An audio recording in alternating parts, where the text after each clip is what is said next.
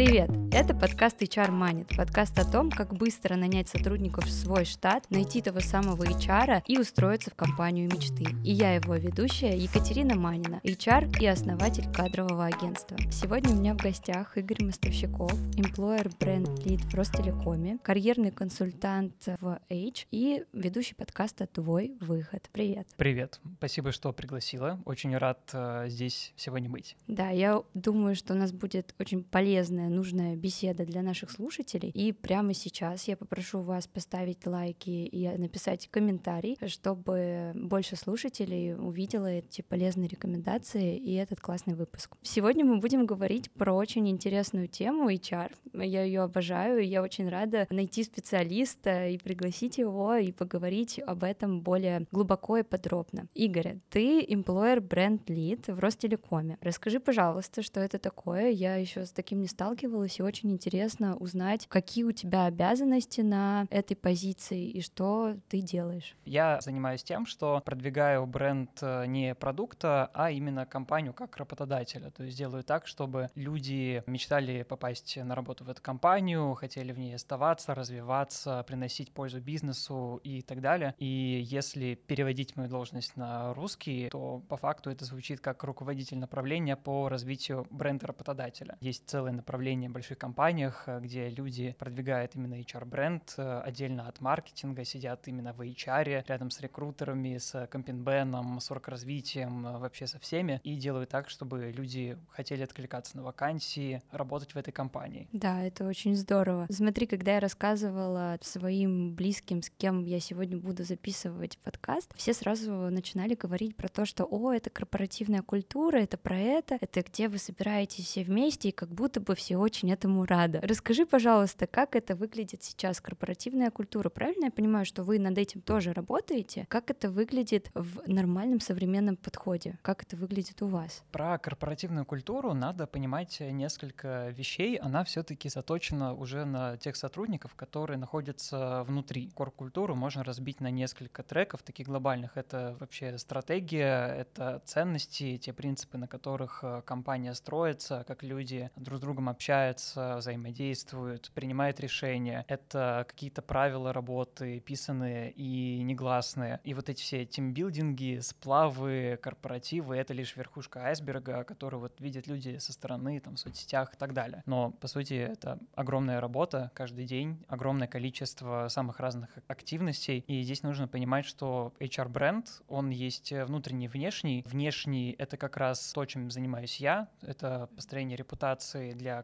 кандидатов, для будущих сотрудников. Внутренний HR-бренд — это именно корпоративная культура. Она заточена не на то, чтобы привлечь людей, а удержать, вовлечь и сделать их более эффективными на рабочем месте. Поэтому люди, которые не знают про корпоративную культуру, они думают, это максимум какая-то email-рассылка или устроить попойку где-то на природе, шашлыки пожарить, волейбол поиграть. Вообще все не так. Над этим трудится огромное количество вообще людей. Вот у нас э, в внутренних коммуникациях Ростелекома огромная команда работает, их несколько раз больше, чем нас, э, людей, которые занимаются HR-брендом. Представь, у нас э, работает 115 тысяч сотрудников по всей России. Это огромная толпа людей. Внутренние коммуникации очень важны, особенно в последнее время, когда тебе важно не только транслировать ценности, пронизывать культурой и каким-то фундаментом, очень важно стало еще информировать людей о том, что происходит. И выиграли те компании, которые реагировали практически моментально за последние там два года еще, когда у нас был ковид,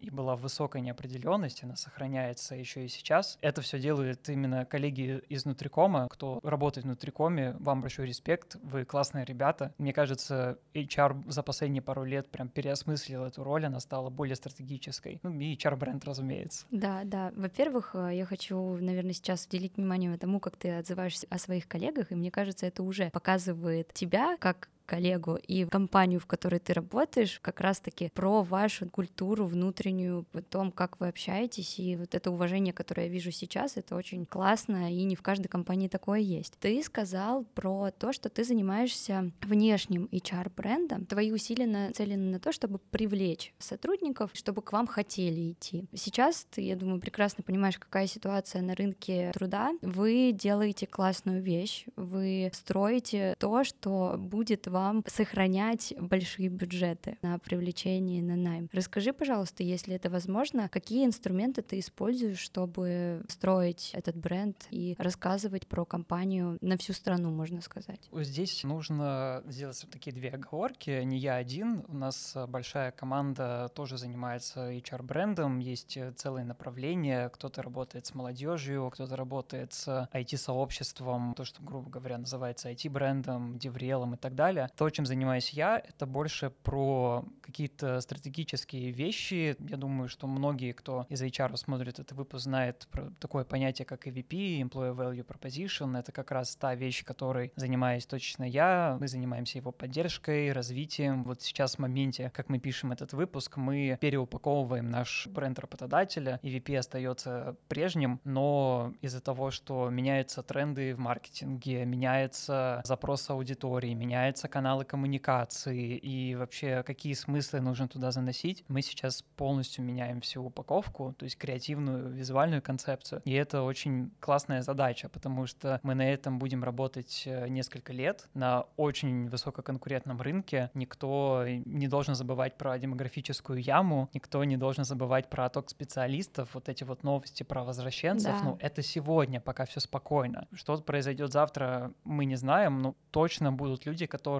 соберут вещи и будут уезжать. И это будут классные кадры, за которые мы сегодня конкурируем с большими компаниями. Что самое главное, все компании крупные, они понимают, что конкуренция возрастает. Классных людей, высококлассных специалистов, их становится меньше и меньше, и нужно придумывать новые способы как-то привлечь их внимание. Стандартных инструментов э, недостаточно. Страница на сервисы по поиску работы или одно мероприятие в год, или просто сделать классную группу ВКонтакте, этого уже недостаточно. Наслаивается на то, что мы потребляем просто тонны контента, и мы конкурируем вообще со всеми, с друзьями, коллегами, с родственниками в WhatsApp, которые присылают картинки, прочее, прочее. Такие, блин, слушай, там я объявление сфоткал, позвонишь туда. Ну, мам, нет, я хочу быть дизайнером или айтишником. И, правда, в условиях такой конкуренции очень интересно работать. Я регулярно общаюсь с людьми, которые занимаются HR-брендом в других компаниях, и они тоже озадачены, чем еще привлечь э, людей. Айтишники и высококлассные люди, они и так избалованы всем Это всем правда, этим. да. Да, они такие, в офисе нет смузи, нет массажного кресла, отстой вообще, туда не пойду. Конечно, так не везде, к этому образу многие стремятся, но объективно не у всех получится, и надо завлекать другими вещами. Например, ценностями командой, личностью руководителя, возможностью делать классные проекты. Это целая вселенная, про которую можно до бесконечности бесконечности рассказывать. Да, я вижу, что ты прям горишь этим, и тебе это очень нравится. Это но, правда. Но я, понимаешь, вот слушая тебя, я вижу, что это правда, вы делаете очень большое дело для компании, потому что ты сам сказал, назвал характеристики нашей ситуации сейчас, это демографическая яма, это отток специалистов, плюс, ну, если это высококлассный специалист, он, конечно, да, у него уже требования будут намного выше, чем 10 лет назад, потому что кандидат понял, что рынок кандидатский, и он может влиять на работодателя многие это используют. Хорошо, мне вот стало интересно. Мы говорим про компанию, в которой ты работаешь. Это очень большая компания. Ты сам сказал, что там тысяча сотрудников. Если мы говорим про небольшие компании, например, как у меня, у нас небольшое кадровое агентство, имеет ли смысл нам настолько вкладываться в свой бренд, как HR? Интересно с тобой про это поговорить. Надо понимать вещь, что бренд работодателя существует даже тогда, когда им не занимаются целенаправленно, но если ты им не занимаешься, ты можешь оказаться в точке, когда тебе тебе нужно просто тушить пожары. Если не работать э, с сотрудниками, у тебя будет просто тонны негативных отзывов о том, как плохо по условиям, график, зарплата, все ужасно и так далее, так далее. Может возникнуть другая ситуация, допустим, без негатива, но к тебе просто приходят не те люди. К примеру, ты ожидаешь, что к тебе будут приходить уже состоявшиеся рекрутеры уровня middle или еще выше, а к тебе приходят джуны, потому что они привыкли, что вот если кадровое агентство, то окей, они точно нанимают молодых спецов. Или работать со стереотипами, что кадровое агентство — это такой конвейер, где все заточено на клиента, на его задачу, а сотрудники, их потребности, их комфорт уходят вообще на задний план, и они получают просто крохи этого бюджета, который заказчик отдает агентству. Точно надо с этим работать, даже не кадровым агентством, а любому бизнесу,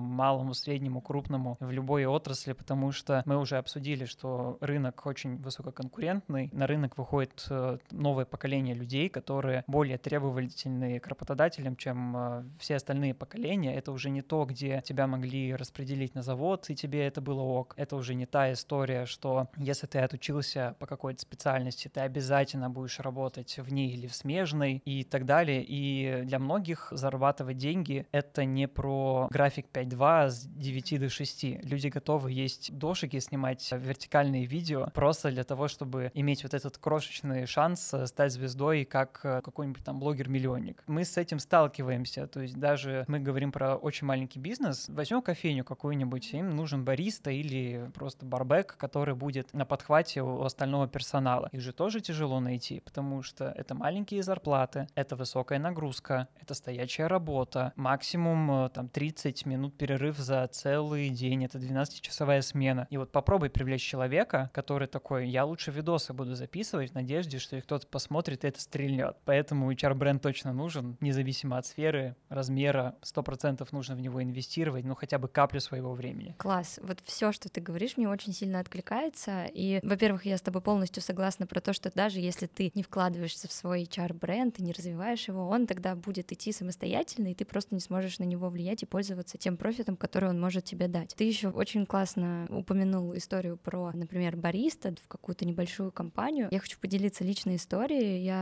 сама жила в Екатеринбурге долгое время, и там есть э, классная сеть э, кафе здорового питания. Они мне очень нравились. Я их была постоянным клиентом, и в какой-то момент они просто у себя в Инстаграме вывесили объявление, что они ищут классных специалистов, просто бариста, продавцы здорового питания и так далее. И из-за того, что я так сильно любила, как просто потребитель, этот бренд и эту сеть, я пошла туда работать. Просто потому, что мне хотелось побыть вот в этой атмосфере, которую они делают, посмотреть, как это все выглядит и чему-то научиться вот в этой сфере. Все было хорошо, я отработала там какое-то время. Ну, классно. Просто сейчас вот ты, да, упомянула эту историю. Это правда работает. То есть это правда то, что может э, принести тебе классных специалистов и сделать за тебя найм. Очень здорово. Бренд работодателя не означает автоматом, что к тебе придет э, толпа кандидатов, которые тебе нужны и будут полезны. Тут нужно все-таки понимать, что это очень большой путь, это лишь верхний этап воронки, и на промежуточных этапах э, отсеется еще куча-куча людей. HR-бренд, многие позиционируют ее как волшебную таблетку, если в нее вкладывать миллионы-миллионы, то все будет хорошо с компанией, и HR будет работать как надо, но это далеко от правды, нужно говорить честно, HR-бренд нужен, важен, но это не означает автоматом тысячи откликов, это не означает, что они будут релевантны, что люди не будут также спрашивать за комфортное рабочее место, за график, за отношения с руководителем, за гибридный график и так далее, и всякие плюхи, которые люди хотят видеть у классных работодателей. Тут еще встает такая вещь, если ты правда вкладываешь силы в HR-бренд, и ты даешь определенное обещание, тебе нужно ему соответствовать. Настоящие сильные бренды, сильные компании — это те, которые свои обещания выполняют. Нет ничего хуже компании, которая обещает золотые горы, не говорит, что ты будешь работать в классном офисе в центре города, а потом ты приезжаешь на собеседование в разбитый офис э, да, где-то да. за пределами МКАДа и вообще заходишь, там нет навигации, вахтер в тапочках сидит в халате, и ты такой, это IT-компания, я сюда что ли подавался? Просто моя личная еще история немножко mm-hmm, резонирует, да, потому да. что я когда устраивался в Ростелеком, меня первый день немножко напряг, потому что я получал свой рабочий ноутбук в одном из офисов не самых современных, так мягко, если говорить. Там была классическая на входе вахтерша возле турникета с маленьким окошком, куда нужно было стучаться, и вот так, а можно пройти? пройти да, да, меня тут ждут, я новый сотрудник, и она так на тебя смотрит, паспорт есть. И это немножко смазало впечатление, конечно, но потом произошло очень много классных вещей, дали быстро доступы везде, меня познакомили с командой, мне провели классный анбординг, и все-таки я поверил, что это реально классное место, куда я пришел работать. Поэтому очень важно соответствовать тем обещаниям, которые ты даешь. Да, это несомненно, я с тобой полностью согласна. Я бы хотела углубиться немного вот в эту историю и вернуться все-таки к маленьким каким-то небольшим а, компаниям, кадровым агентствам и так далее. Допустим, сейчас с тобой провели этот прекрасный подкаст, и я поняла, что мне нужен HR-бренд, я хочу его развивать. Какие три шага первых я должна сделать как вот основатель кадрового агентства и собственник бизнеса? Первое, что нужно сделать, это ответить на вопрос «зачем?». Как в том меме. Человек спрашивал, чтобы что и почему, и стал продуктом или тем лидом. Вот тут то же самое. Нужно постоянно докапываться до сути вещей, честно отвечать на вопрос «зачем тебе бренд работодателя?», чтобы удерживать тех, кто уже внутри, привлекать новых людей на проекты. Или ты понимаешь, что в перспективе нескольких лет ты будешь агрессивно расти, тебе понадобятся новые люди с другой экспертизой. Вот это самое важное, потому что бывают заказчики в разных компаниях, я сам об этом неоднократно слышал, что они приходят на какую-то HR-конференцию, какой-то форум, и им рассказывают, как важен бренд работодателя, и они приходят уже к себе в компанию, к HR такие, сделай. А зачем? Ну, сделай. Ну, все же делают, и нам тоже. У мы всех хот... есть, да, а мы, у нас да, нет. Я, я хочу быть как Google, я хочу быть как Яндекс, еще кто-то. HR такой сидит сомнительно, но окей, начинает что-то делать, просто выстраивая рельсы прямо перед паровозом, ищет целевую аудиторию, точки контакта с ними, вообще про что им нужно рассказывать, это все в корне неправильно. Опять же, все упирается в целеполагание, самый первый шаг, без которого двигаться дальше, ну, правда, бесполезно.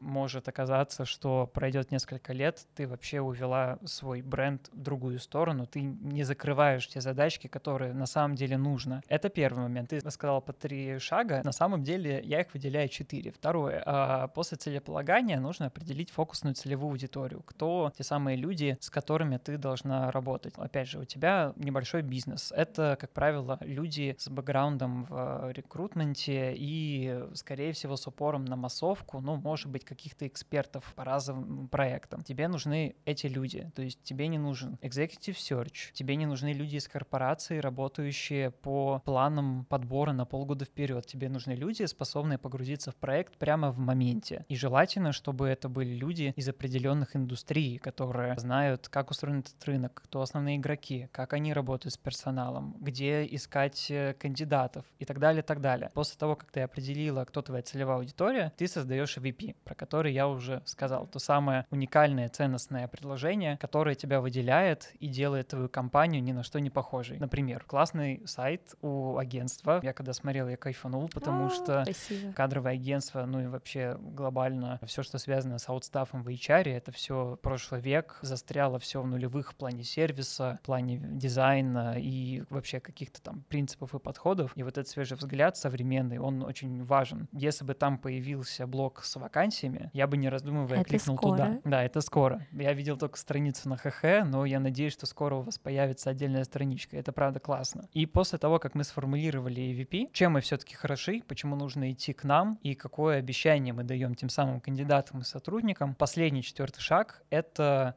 составить стратегию коммуникации. Кто-то называет ее картой, кто-то называет ее Employee Journey Map, но именно применительно к маркетингу. В каких каналах мы качаем узнаваемость бренда, в каких каналах мы влияем на consideration, то есть рассмотрение работодателя среди прочих вариантов. Как мы влияем на этап э, выбора и принятия решения, как мы влияем на этапе покупки, то есть подписания оффера, и как мы работаем на лояльность. Это большая такая работа, и, безусловно, это должно работать на ту целевую аудиторию, которую ты себе определила на прошлых шагах. Бывает такое, любой HR это видит. После того, как запрещенный на территории Российской Федерации Facebook и Instagram, принадлежащие корпорации Мета, эти соцсети превратились в тыкву. А там очень много кто вел свои личные соцсети и карьерные соцсети. И получилось так, что все смотрели по сторонам, куда перекачивать трафик. Все-таки мы же не зря готовим контент, нужно где-то выпускать. И кто-то посмотрел в Телеграме, здесь каналы, все, побежали туда, и просто все поперли в Телеграм. То, что сейчас происходит в Телеграме, это просто хочется обнять и плакать, потому что это зеркало контента из ВК, хотя мы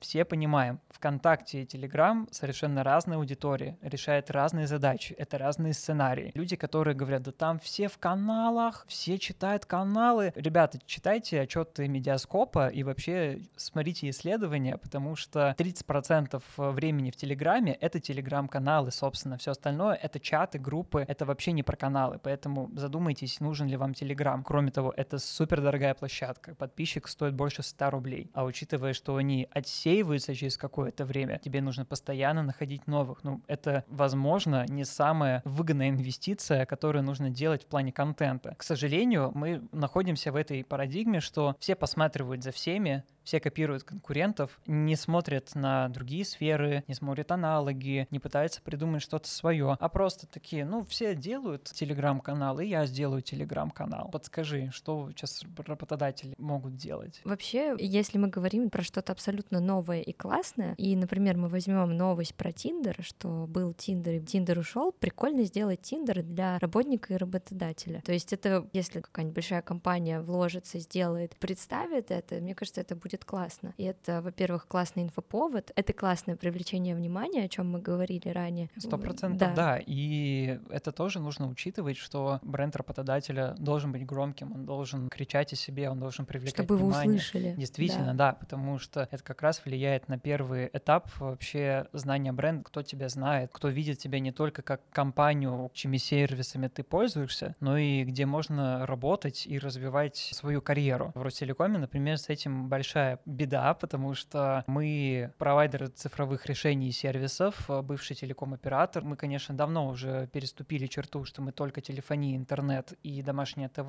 Мы уже сильно больше этого, очень много инновационных проектов и продуктов, но об этом не все знают. И за нами продолжает тянуться вот этот стереотип морально устаревшей государственной компании, которая все, что делает, это продает услуги ТВ и телефонии, которой мало кто сейчас пользуется, особенно из молодых людей. И как раз задача нашей команды всего Ростелекома показывать, что это далеко не так. А как? И... Ты сказал, как стереотипно о вас думают, а скажи, как есть на самом деле. К примеру, госуслуги делаем мы. Я этого не знала. Видеосервис Винк, топ-3 по России, тоже делаем мы. Тоже не знала. Умный дом и кучу всяких э, девайсов для дома, для бизнеса. Это видеонаблюдение, это умные датчики, это куча разных систем, в том числе, которые позволяют э, работать э, с пространством. Это тоже делаем мы в том числе. Это я знала и даже пользовалась вашим видеонаблюдением. Мы устанавливали в офисы камеры. Да, Прикольно. и мы в этом плане пошли еще дальше, особенно в части бизнеса. Это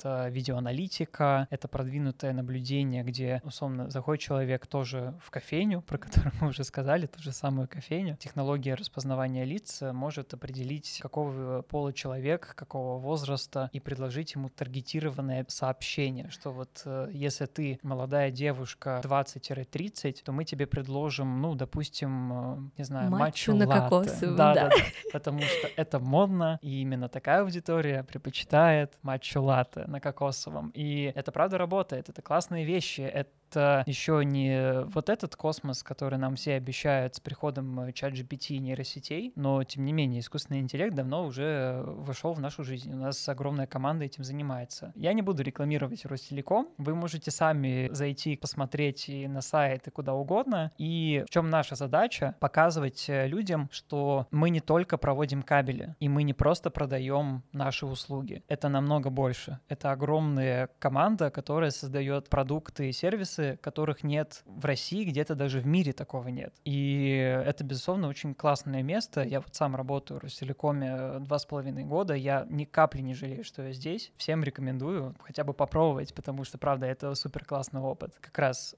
то, о чем мы с тобой говорили. Четыре шага по построению чар-бренда. В конечном итоге твои сотрудники и вообще люди, в чем поле зрения находится твое агентство, они должны стать амбассадорами. Адвокатами бренда. Да, они должны говорить, это классно классное место, я там работал, или у меня там работает знакомый друг, и он хорошо отзывается. И чем больше таких людей становится, тем сильнее становится сам HR-бренд. Если следовать такой простой методичке, конечно, это огромная работа на несколько месяцев, это очень много исследований, проб и ошибок, тестов, э, гипотез и каких-то факапов, безусловно. Но в конце это приведет к тому, что выстроится целая очередь людей, которым даже если они не отправят отклики, они хотя бы будут знать, что у тебя классно классно работать. Я полностью с тобой согласна, и спасибо тебе. Я обязательно после подкаста поеду в офис, сяду со своими ребятами, мы подумаем о том, что у нас классного есть, чтобы это, собственно, презентовать будущим сотрудникам.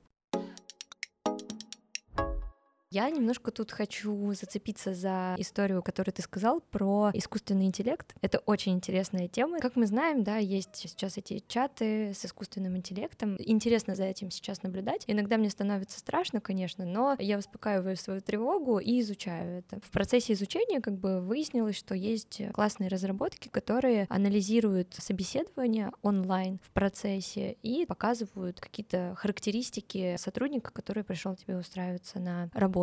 Я хочу тебя спросить, как ты видишь развитие искусственного интеллекта и применение его в нашей сфере, и влияет ли применение искусственного интеллекта в компании на бренд работодателя? Классный вопрос, потому что это вот совсем новая штука. Мне кажется, ее начали все обсуждать в начале года, как только все начали пробовать чат GPT, Midjourney и прочие нейросети. Сложно ответить. Конечно, рано или поздно нейросети заберут у нас часть какой-то рутинной работы, которую можно делегировать машине. Это написание текстов, это какой-то простой дизайн, возможно, даже веб-дизайн. Это анализ большого количества данных, то, о чем ты говоришь. Правда, не нужно пересматривать запись часового собеседования, если можно просто сделать полный транскрипт и выделить какие-то ключевые блоки, которые помогут тебе принять решение. Да. Это действительно сэкономит массу времени. Мне бы точно пригодилась эта штука, потому что у нас сейчас на стажировку почти 7 тысяч заявок. Это, это 40 человек на место. Мы вообще не ожидали такого эффекта. Представь, как был бы тут к месту ИИ, который хотя бы по каким-то формальным критериям может сказать, этого на собеседование, этого на тестирование, этого лучше проверит рекрутер, потому что у него анкета немножко какая-то непонятная. Я думаю, это в горизонте 50 лет может уже как-то в нашу жизнь войти. Интересно. Я потому что у меня этот срок меньше. Я... Еще меньше? Да, 5-10 лет я даю ага. такой срок. Готов ли ты? Я точно думаю, что никто нас не заменит и нас не поувольняют. Это правда.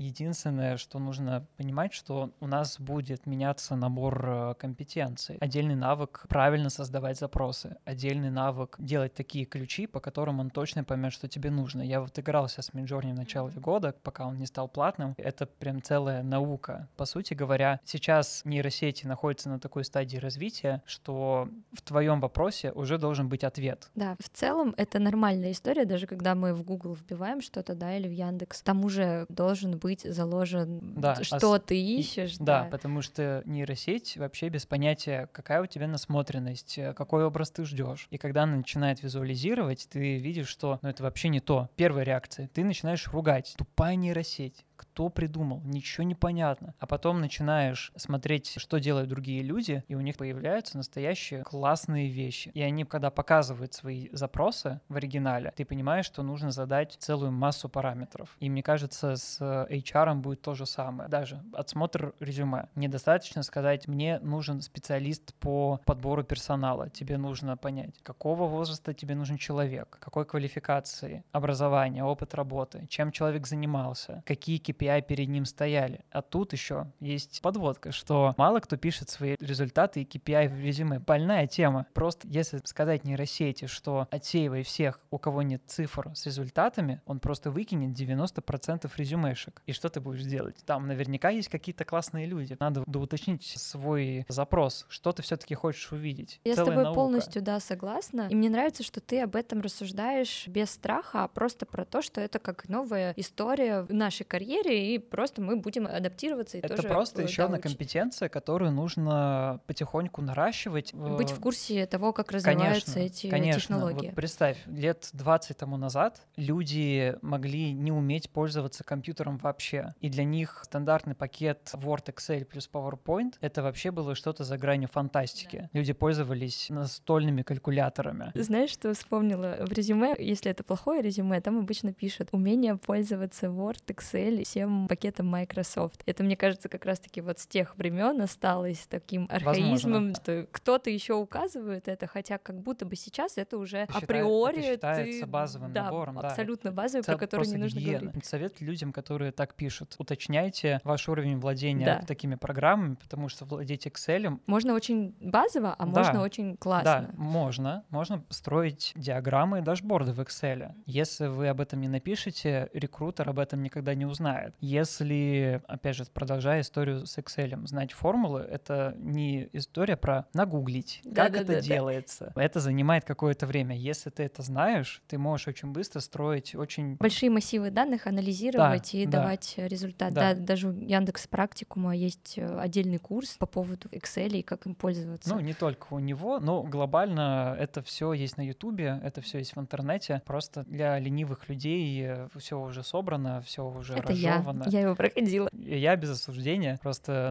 контента сейчас настолько много, что без проблем что-то найти. И продолжая историю про нейросети, мне кажется, что вот как раз на горизонте 50 лет появится вот эта компетенция как промпт-инжиниринг, умение делать поисковые запросы нейросетям, чтобы получать нужный тебе результат. Я вот никому, конечно, об этом не говорю, особенно коллегам, но я сам нейросетями пользуюсь почти каждый день, потому что нужно писать тонну текстов, даже написать письмо на большое количество людей, потом сделать summary какой-то встречи и лень делать подводки, писать в таком корпоративном стиле, чтобы мы работаем в корпорации, мы знаем вот этот язык, официальный деловой язык. По канону Максима Ильяхова, конечно, но адекватный. Это очень много времени так, экономит. Мне кажется, это классно. Наоборот, это большой плюсик тебе, что ты вообще знаешь про эти технологии, про то, что ты ими пользуешься, и про то, что ты внедряешь их в свою жизнь. Я это выделяю только как плюс. Хочу тебя поблагодарить за прекрасную беседу. Очень интересный гость. Прошу поставить Игорю сердечки и комментарии. У нас, мне кажется, безумно интересные темы. И я хочу у тебя спросить, как ты вообще попал в эту сферу? В сферу HR и твой карьерный путь отследить? Я попал случайно, на самом деле. Я никогда не думал, что буду работать в HR, потому что здесь нужно сделать небольшую предысторию. Я всегда мечтал работать в маркетинге в коммуникациях. Вот прям это с первого курса была моя такая большая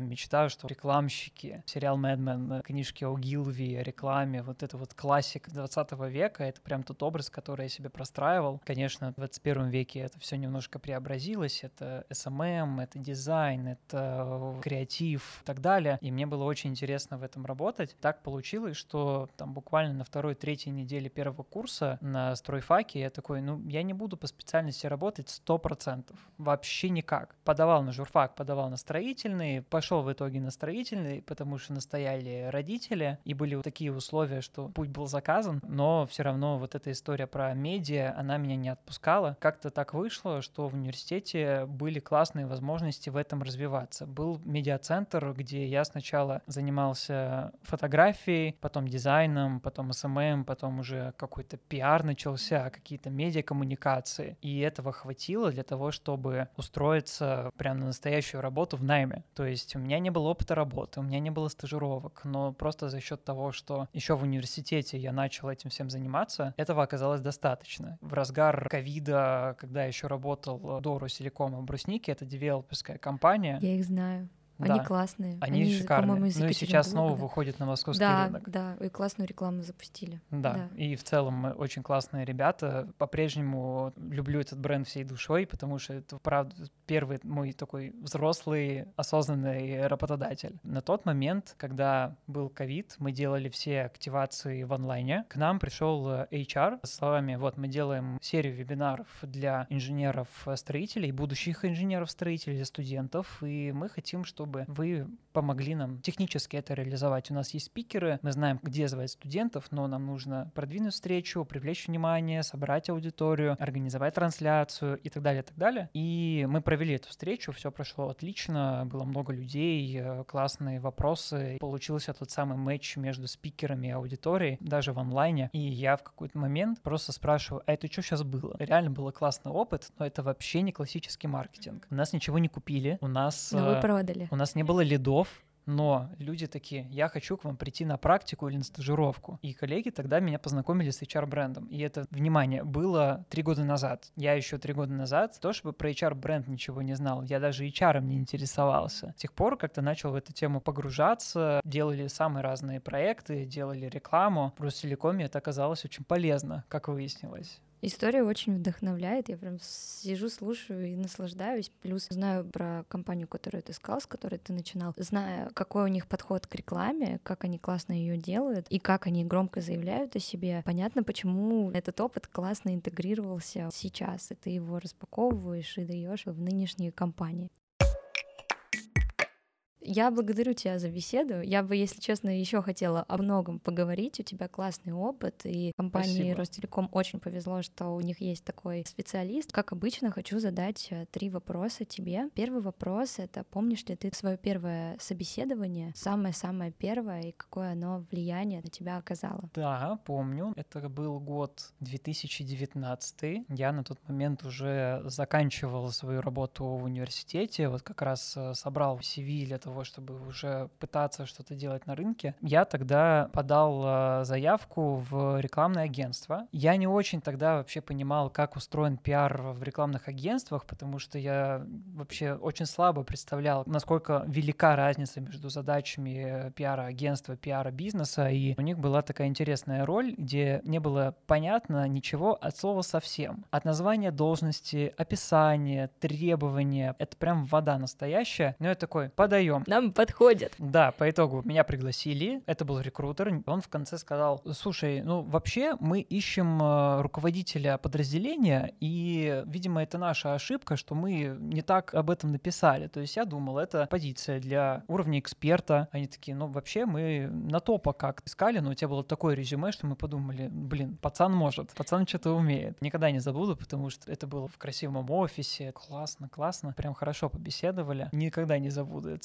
собес. Один урок из него вынес, что всегда нужно внимательно читать вакансии, изучать компанию, а тем HR, которые получают тонну нерелевантных откликов, ну, значит, надо пересмотреть, как вы пишете вакансии. Очень простой секрет. Да, мне очень интересен этот вопрос, и мне нравится, как гости раскрываются на нем. Задаем мы этот вопрос для того, чтобы понять формулу идеального собеседования и как делать не нужно. Ты сейчас этим поделился, спасибо тебе большое. Второй вопрос — это про тебя и про твои достижения в карьере. Что ты можешь выделить своим таким главным достижением, которое вот ты для себя определяешь в карьере? Хороший вопрос. Для коллег в Ростелекоме, возможно, сейчас будет немножко странно, но, на мой взгляд, мое главное достижение было на прошлом месте работы. В Бруснике был разгар пандемии, все сидели по домам. Это прям первая волна, когда никто ничего не понимал. Думал, мы все умрем, боже, что делать? Продажи везде остановились, бизнес останавливается, стройка останавливается. Непонятно вообще ничего. И мы на тот момент подумали, что мы не можем терять связь с аудиторией, и мы придумали лекторий, в онлайн-формате, где мы объединяли архитекторов, урбанистов и людей, близких нам по духу. Такой регулярный формат. Дважды в неделю мы делали часовые стримы с очень, на мой взгляд, исключительным полным спикеров. Я все еще горжусь тем, кого мы смогли на этот формат позвать. Это Алиса Прудникова, которая комиссар Уральского биеннале современного искусства, сейчас программный директор фонда ВАК и КС-2. И она рассказывала, как любить искусство, что это такое, почему это важно. Олег Лутохин, который бывший руководитель образовательных программ Ельцин-центра, который до 22 года делал исключительные образовательные форматы, лекции. Если не застали это время, найдите архив на YouTube-канале Ельцин-центра. Это правда очень ценно, и особенно для жителей Екатеринбурга, которые всегда считали, что все образование в Москве, особенно для взрослых, вообще оказалось не так. И куча разных людей, Влад Деревянных из «Восхода», Дмитрий Колезев, ныне не агент, но журналист. Да, да. Вы прям посмотрите, взгляните, это все еще доступно. Мы тогда собрали сотни, даже миллионы просмотров. Это очень сильно помогло, потому что мы смогли объединить людей, увлеченных архитектурой, увлеченных нашим подходом, и показать им, что даже когда мы сидим по домам, жизнь не останавливается. Я все еще горд этим проектом. Это история не про продажу, это история про ментальную связь. То, о чем мы говорили в начале. Успешные бизнесы — это те бренды, которые дают обещания и их выполняют. И мы тогда дали обещание быть на связи, не заниматься голыми продажами, лидогенерацией и вот этими вебинарами, где первые 15 минут тебе долбят промокодом э, на какой-то курс. Абсолютно булшит, от этого давно пора уходить. Мы сделали очень просто. Спикер говорит час на ту тему, которой он разбирается, от э, как разбираться в архитектуре, в градостроении, заканчивая, как пережить самоизоляцию, как любить современное искусство, почему архитектура одно из самых самых эстетически приятных вещей, которые вообще существуют, и так далее, и так далее. И я очень надеюсь, что и в Ростелекоме, и дальше будут еще такие классные проекты, которыми можно вот так долго-долго рассказывать. Я сейчас, послушая тебя, да, понимаю, что вы стали такой опорной точкой в это непростое время. И это очень ценно, и за это мы и любим такие большие бренды и компании, которые могут это дать простому клиенту или потребителю. Класс. И последний вопрос. Помнишь ли ты, кого принял, либо прособеседовал на работу? Вот у меня такого кейса еще и не было. Я университетские времена не считаю, у нас э, была большая команда, но это все-таки не настоящая работа. Мы не получали деньги, не было рекрутеров, мы искали по знакомствам, просто классный человек ведет запрещенный в России Инстаграм. Давай ты будешь вести Инстаграм всего студенческого комьюнити университета, огромного университета. И так все и было. Мне кажется, мое такое собеседование, оно еще впереди. Вот я на да? это надеюсь, да. Ну класс. Спасибо, что ты пришел ко мне, мы поговорили. Мне кажется, ты смог раскрыться, показать себя, и я благодарна тебе за этот подкаст. Спасибо тебе тоже за то, что пригласила и внимательно слушала. Это правда очень ценно, и очень хочется верить, что и у тебя все получится в плане HR-бренда, и я надеюсь, что, возможно, в скором времени вы будете помогать клиентам, в том числе, как развивать HR-бренды и привлекать классные таланты. Класс, спасибо. Спасибо. С вами был подкаст HR Money, и я его ведущая Екатерина Манина. Подписывайтесь на страницы подкаста, оставляйте свои комментарии и сердечки. В описании к выпуску вы найдете ссылки на мои соцсети и ссылку на наш сайт. Найдите своих сотрудников с кадровым агентством Екатерины Маниной.